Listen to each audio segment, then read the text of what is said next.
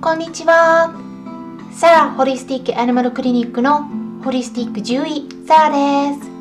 本ラジオ番組ではペットの一般的な健康に関するお話だけでなくホリスティックケアや地球環境そして私が日頃感じていることや気づきなども含めて様々な内容でお届けしております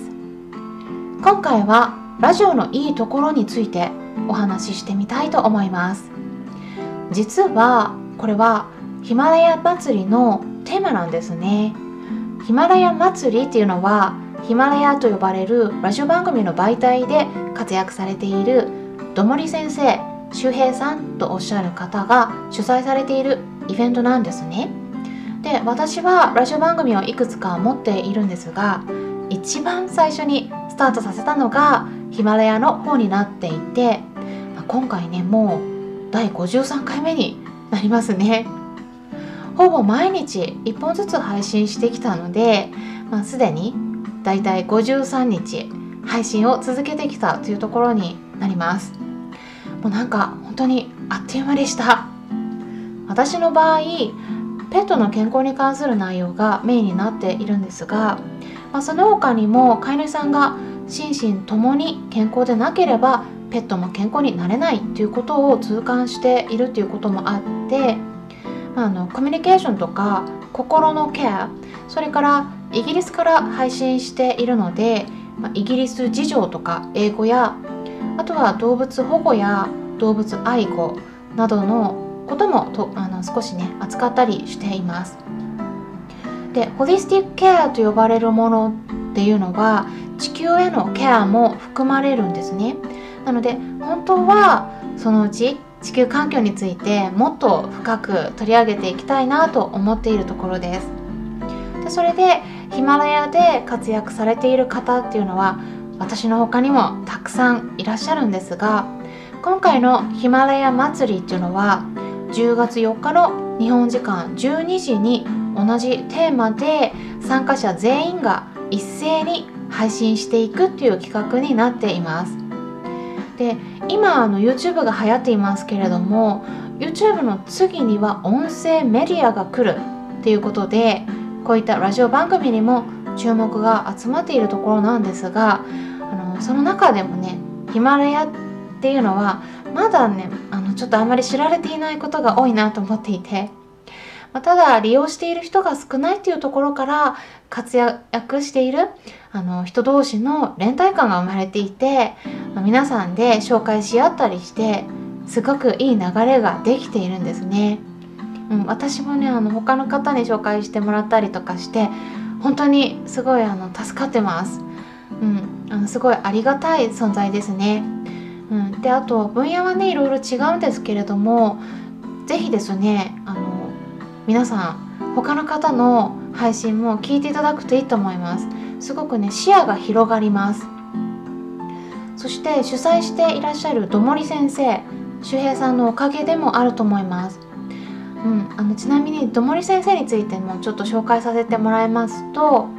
ヒマラヤのラジオ番組のタイトルは「どもりの楽しく生きるラジオ」という名前でコンプレックスを強みに変えて楽しく生きる様子を話していくということで配信されていらっしゃいますでちょっとねツイッターに書かれていたプロファイルを読ませてもらいますとあの大学卒業後に非常勤講師をされていたそうでどもりのコンプレックスがあってもそれが逆に強みになることもあるっていうのを実践して見せてくださっているっていうことなんですね。あのどもりに関してはね私もね時々出ちゃうんですよ。でちょっとね時間がない時はねあのそのまま配信してることもあるんですね。あの気づいていらっしゃる方もいると思うんですけれどもあんまりねあの気にしなくていいのかなって思っちゃってますね。うんなのですごくねあの個人的にもちょっと親近感が湧いているんですけれども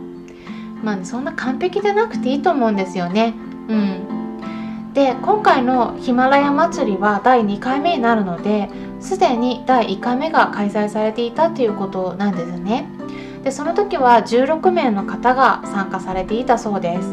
うん、で作成されたプレイリストとかもあるっていうことなので概要欄に記載しておきます他の方もねあの配信聞けますので興味のある方は是非視聴してみてくださいさてラジオのいいところ魅力についてもお話ししていきたいなと思うんですが今年2020年って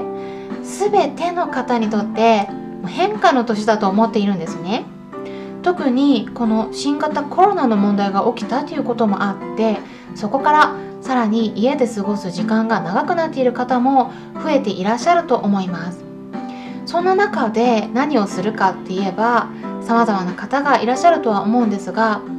まず情報を得るために家にいながらにしてインターネットを利用して携帯電話とかパソコンを通じて情報を得る機会が増えていますよね。で今までであれば勉強しようと思ったらセミナーに参加するとか他の人と直接会って情報を得ることが多かったと思うんですが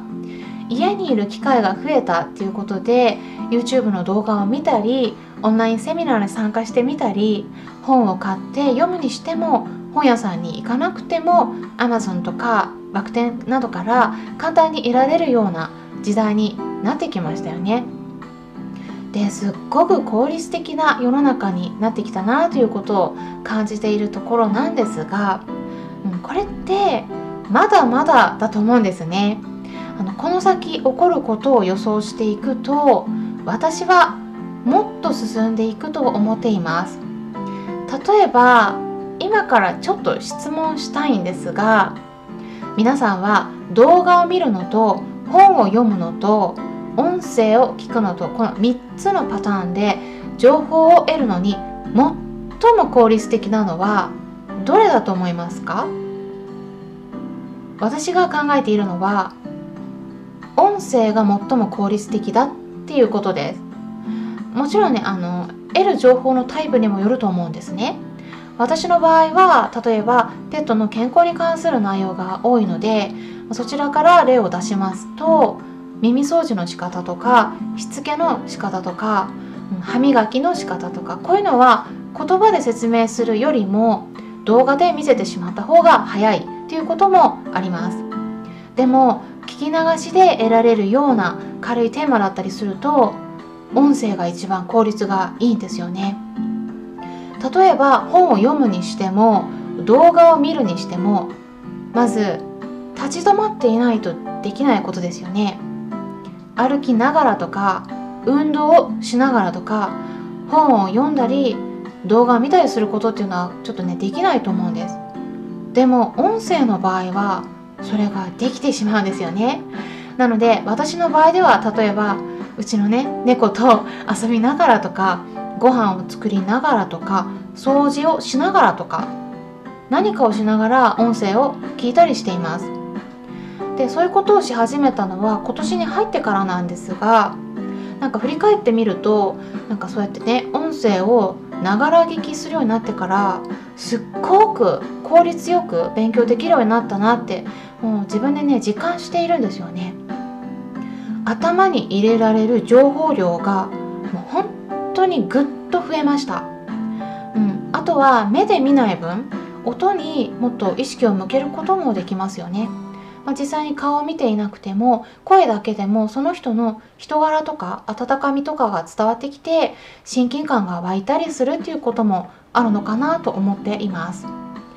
あとは音声だと毎日配信になりますのでまあ、結構ねそうするとリスナーさんとの距離が近い感じでお話ができたりするんで、まあ、話す方もあまりかしこまらずに自分自身ありのままで気楽にお伝えできるような感覚がありますね。まあ、私は YouTube チャンネルも持っていて動画も配信しているんですが、うん、あの動画の方だとちょっとね言葉だけではなくてこうねカメラ目線にしたりあと表情もこう意識しないとならないんで結構ね気を使ったりするんですよね。でも音声の場合はメイクしなくてもいいですよね。もうなんかここは女性にとってはすごく嬉しいポイントになりますし